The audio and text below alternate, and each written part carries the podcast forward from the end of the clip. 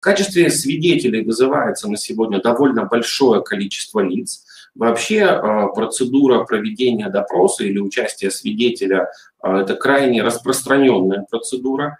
Довольно сложно работать с протоколами допроса. То есть вот если у нас проводится налоговая проверка, или когда она уже проведена, если мы работаем с актом налоговой проверки, приложением к нему будут идти протоколы допросов.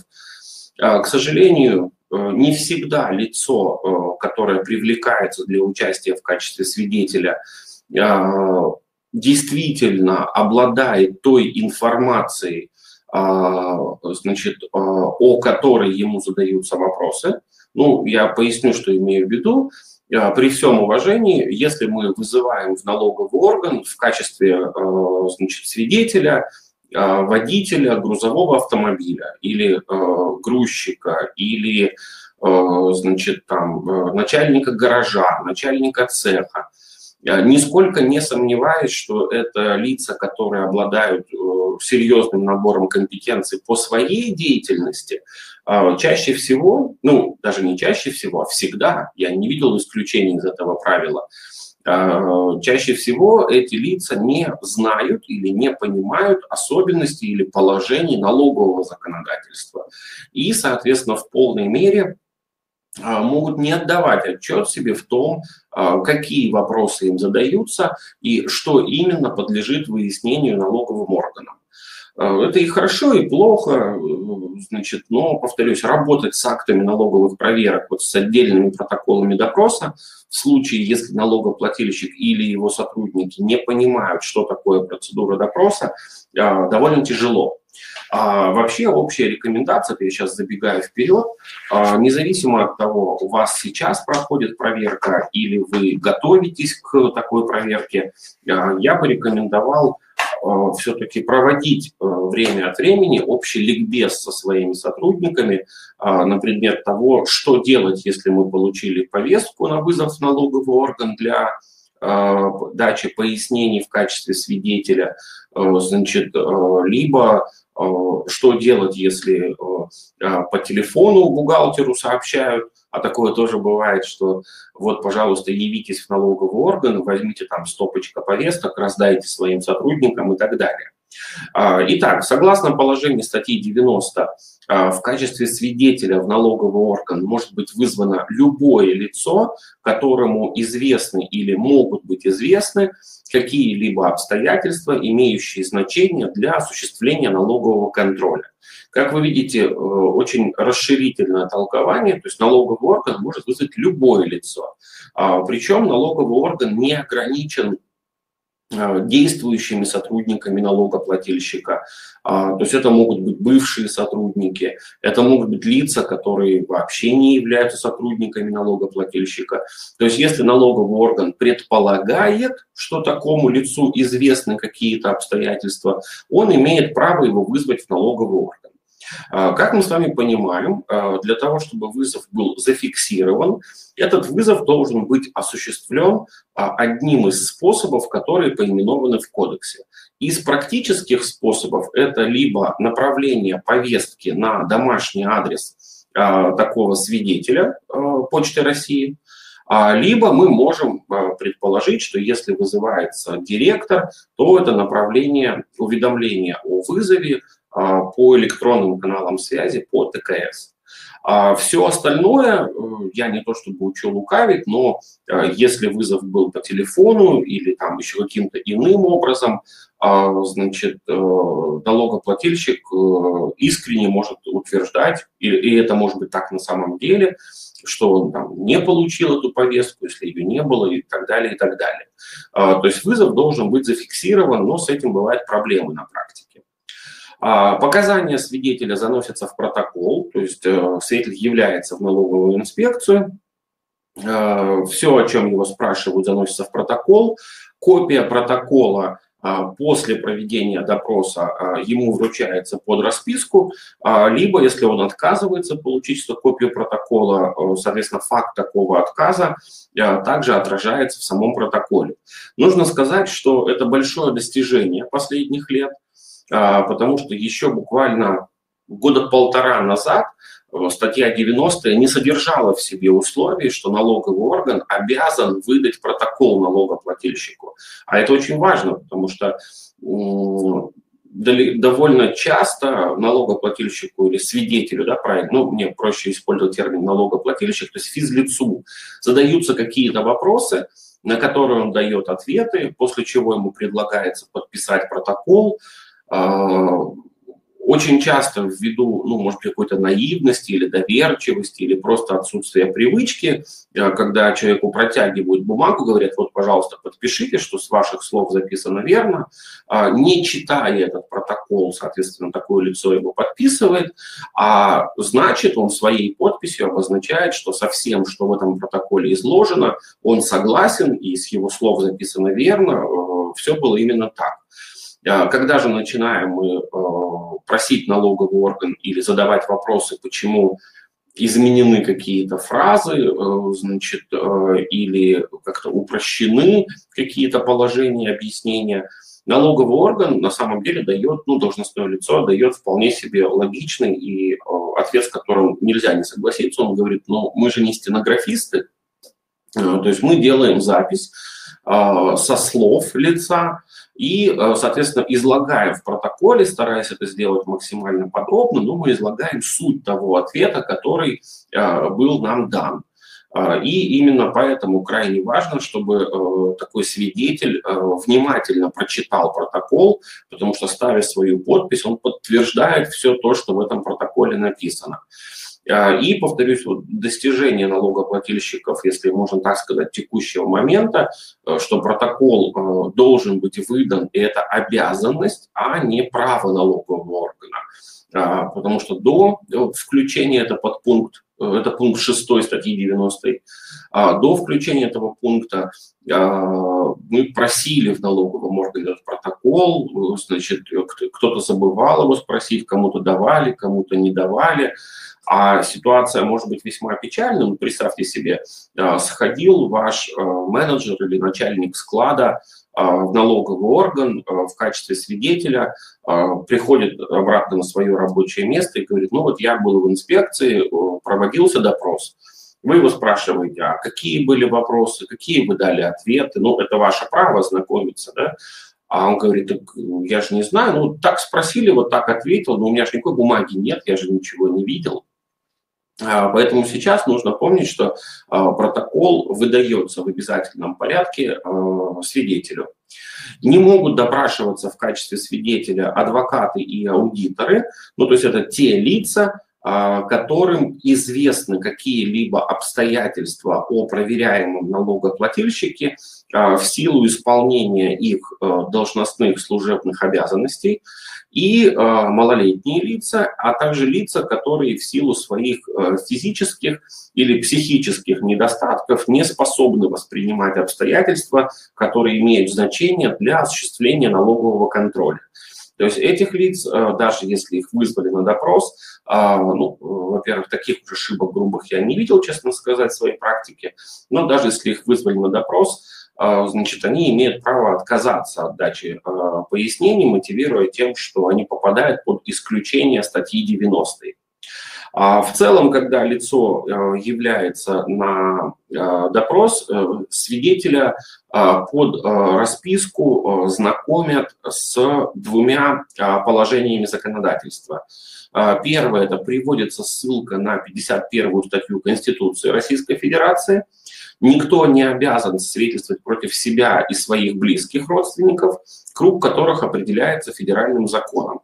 Ну, то есть речь в данном случае идет о том, что если у нас бывали такие случаи несколько раз в моей практике, когда бухгалтер была вызвана в качестве свидетеля, но эта, эта девушка являлась одновременно супругой налогоплательщика. Соответственно, она могла отказаться от дачи показаний, потому что она не хотела их давать и очень сильно переживала по этому поводу. А, но так как в расписке было просто указана статья 51 Конституции Российской Федерации, не зная содержания этой статьи, она не знала, что у нее есть право отказаться. А, то есть, повторюсь, а, по 51 статье никто не обязан свидетельствовать против себя и своих близких. Следующее, о чем знакомят свидетеля перед процедурой допроса, это ответственность, предусмотренная кодексом, об этом я скажу чуть дальше. Соответственно, также важный вопрос, который у нас возникает на практике, это место проведения допроса. А, по общему правилу а, свидетель должен быть вызван в налоговый орган и допрос должен быть проведен в налоговой инспекции. А, при этом строгих ограничений в этой части статья 90 налогового кодекса не содержит. И у нас есть опыт проведения таких допросов и по месту работы свидетеля, и на лавочке во дворе жилого дома, Э, значит, и в подъезде у входа в квартиру этого свидетеля. То есть, здравствуйте, вот вы Иванов Иван Иванович, отлично, вот вам повестка, значит, дайте, пожалуйста, показания. То есть, если лицо, значит, не возражает, то э, никаких э, проблем здесь не возникает. В законе написано следующим образом. Показания свидетеля могут быть получены по месту его пребывания, если он вследствие болезни, старости, инвалидности не в состоянии явиться в налоговый орган, а по усмотрению должностного лица налогового органа и в других случаях. Ну, то есть по усмотрению должностного лица налогового органа показания могут быть получены э, в любом месте нахождения этого свидетеля. Ну, это, наверное, и правильно, потому что кто-то бегает за свидетелями, да, то есть ему направляются повестки, они не приходят, свидетелю э, звонок на телефон, он не приходит, а если показания этого свидетеля для налогового органа важны, э, значит налоговый орган, ну, если гора не идет к Магомету, значит Магомед пойдет к горе. Э, это в практике возможно, никаких нарушений в этом нет. А, конечно, бывают, повторюсь, забавные случаи, вот из реальной жизни казусы. Вот у меня был э, случай, несколько было э, по поводу проведения допроса вот во дворе жилого дома, на детской площадке, на лавочке. А, но, собственно, сам, э, сам свидетель не возражал, да, поэтому а какие проблемы? Перед получением показаний должностное лицо налогового органа, как я уже сказал, предупреждает свидетеля об ответственности за отказ, уклонения а, либо задачу заведомо ложных показаний, о чем делается отметка в протоколе. А, вот здесь важно следующее. А, когда налогоплательщик или, опять же, физлицо слышит словосочетание «дача заведомо ложных показаний», сразу же в голове рисуется значит, 37 год, черный воронок, ну, у некоторых уголовный кодекс да, в виде обложки. А, на практике это не так. Когда речь идет а, о а, проведении процедуры опроса свидетеля, свидетель расписывается за то, что он уведомлен об ответственности, предусмотренной 128 статьей Налогового кодекса «Ответственность свидетеля». По 128 статье Налогового кодекса неявка либо уклонение от явки без уважительных причин лица, вызываемого по делу о налоговом правонарушении в качестве свидетеля, а, влечет взыскание штрафа в размере 1000 рублей и неправомерный отказ свидетеля от дачи показаний, а равно э, даче заведомо ложных показаний, э, влечет взыскание штрафа в размере 3000 рублей. Э, то есть если свидетель не явился или отказывается явиться, это 1000 рублей – а, если свидетель явился, но он не дает показания, я несколько раз видел в своей практике протоколы, где свидетель пришел в налоговый орган, но на все вопросы он ответил статья 51 Конституции Российской Федерации. Просто на все, начиная от того, там, как вас зовут, какую должность вы занимаете, и заканчивая там каким-то иным еще анализом вопросов. А, вот, вот он так решил, и налоговый орган привлекал, ну, вернее, пытался привлекать такого субъекта к ответственности по 128 статье за отказ от дачи показаний. А, то же самое касается заведомо ложных. Ну, это вообще на самом деле довольно сложно, как вы понимаете, э, привлечь лицо за дачу заведомо ложных показаний, потому что нужно доказать, что лицо обладало информацией, иной информацией, которую оно сокрыло э, волевым своим поведением, сознательно ввело налоговый орган в заблуждение, предоставив органу иную информацию, чем та, значит, которая соответствовала действительности. Ну, повторюсь, очень сложно это сделать.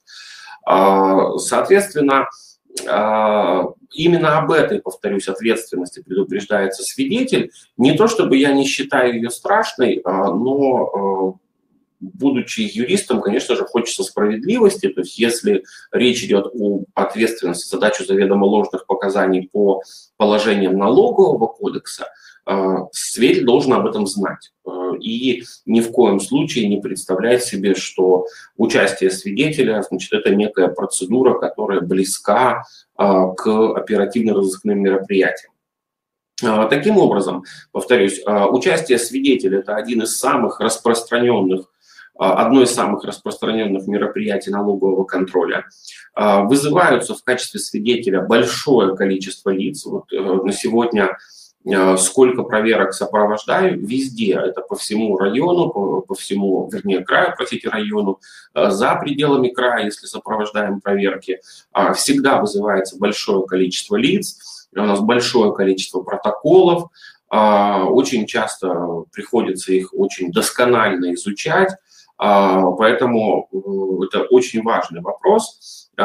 Первое, должна быть повестка, то есть вызов должен быть зафиксирован, а второе – это уведомление об ответственности и о правах а, по 51 статье Конституции, о которой я сегодня уже сказал. А, третье – это проверить протокол, то есть заданные вопросы и проставленные ответы перед тем, как поставить подпись. А, четвертое, забрать копию протокола допроса, значит, для того, чтобы у налогоплательщика была эта информация для выработки своей линии защиты а, к моменту рассмотрения акта проверки. А, так как очень много в практике проводимых допросов, соответственно, очень обширная и и правоприменительная практика, которая касается статьи 90. А, я не стал приводить а, всю практику по 90 статье. А, мне показалось, это будет излишним. То есть вот я обозначил значит, ваше внимание на несколько наиболее важных вопросов.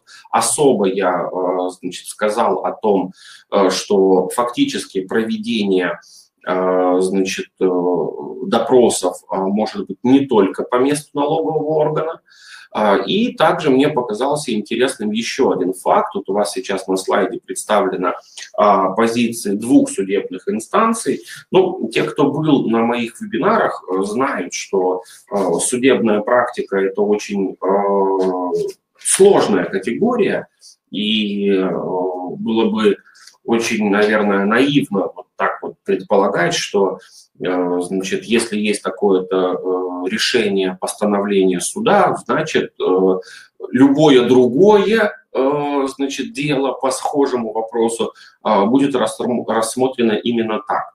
Это вовсе этого не означает. Из судебной практики мы берем, конечно же, только подходы, то есть принципы применения нормы.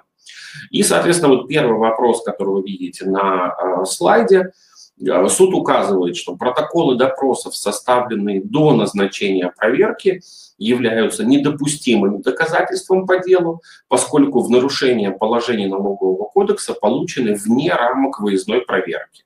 О чем идет речь? Довольно часто налогоплательщик по выездной проверке получает акт, э, в котором даны ссылки на э, протоколы допросов, которые были проведены а, до э, значит, а, назначения проверки в отношении такого плательщика. И эти протоколы используются значит, для доказывания значит, э, каких-либо обстоятельств. Очень часто это происходит в делах о необоснованной налоговой выгоде. Очень часто эти протоколы, ну, извините, типовые. То есть это, знаете, кто-то когда-то кого-то опросил и разослал по всем налоговым инспекциям. Да? И, соответственно, вот э, этот вопрос рассматривался судом, и суд сказал, что протоколы допросов, составленные до назначения проверки, недопустимы, потому что проверки еще не было. А нельзя а, проводить допрос вне рамок налоговой проверки. Это тоже очень тонкий момент. То есть допрос – это мероприятие налогового контроля. Соответственно, должно проводиться в рамках камеральной или выездной налоговой проверки. А, так, э, суд Ураль, арбитражный, федеральный арбитражный суд Поволжского округа обосновывал свою позицию следующим. В статье 89 Налогового кодекса определены порядок и сроки проведения налоговой проверки. Согласно пункта 8 этой статьи, срок осуществления выездной проверки исчисляется со дня, когда вынесено решение о ее назначении, до дня составления справки о проведении проверки. Исходя из содержания указанной нормы, а также положения статьи 90, э, суд э, делает вывод, что опрос свидетелей производится в пределах срока проведения выездной проверки. Вот к такому выводу пришел суд. Я специально привожу, это одна позиция, а я специально здесь же на слайде э, привожу вам другую позицию э, суда этого же уровня, Федеральный арбитражный суд Восточно-Сибирского округа, то есть это кассационные инстанции, а, Поволжская, э, Поволжский суд говорит, да, может, вернее, нет, нельзя, нет, нельзя проводить допросы вне рамок выездной проверки. А, Кассационный суд Восточно-Сибирского округа говорит, что действующее законодательство не устанавливает ограничений в использовании налоговыми органами при проведении мероприятий налогового контроля письменных доказательств, а, добытых в результате проведения проверок других налогоплательщиков. А, и чаще всего именно такая позиция, именно такой позиции придерживаются сами должностные лица налоговых органов, что у них ведь есть эти протоколы, у них ведь есть факты доказанные. А, и с этим уже работать нужно самому налогоплательщику, а, ну, по крайней мере, на мой взгляд, работать хотя бы в формате вообще относимости допустимости таких доказательств. Э, другой вопрос, что в налоговых спорах такие категории не исследуются. Это в суде э, доказательства э, подлежат оценке судьей, и, соответственно, налогоплательщик может высказывать свои критические замечания к тем или иным доказательствам для того, чтобы суд мог проверить, насколько они соответствуют положениям процессуальных кодексов. А, таким образом, повторюсь, первая позиция, что протоколы должны быть э, проведены, допросы должны быть проведены в рамках выездной проверки.